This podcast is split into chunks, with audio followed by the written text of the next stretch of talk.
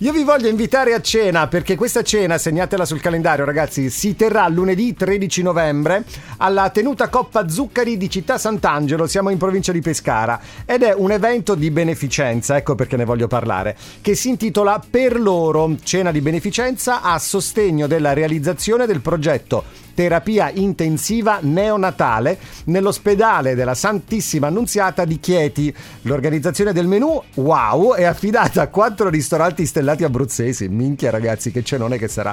La bandiera di Civitella Casanova, siamo in provincia di Pescara, al metro di San Salvo, provincia di Chieti, D1 di Montepagano, Roseto degli Abruzzi e Villa Maiella di Guardia Grele, siamo, vabbè, provincia di Teramo e Chieti, gli ultimi.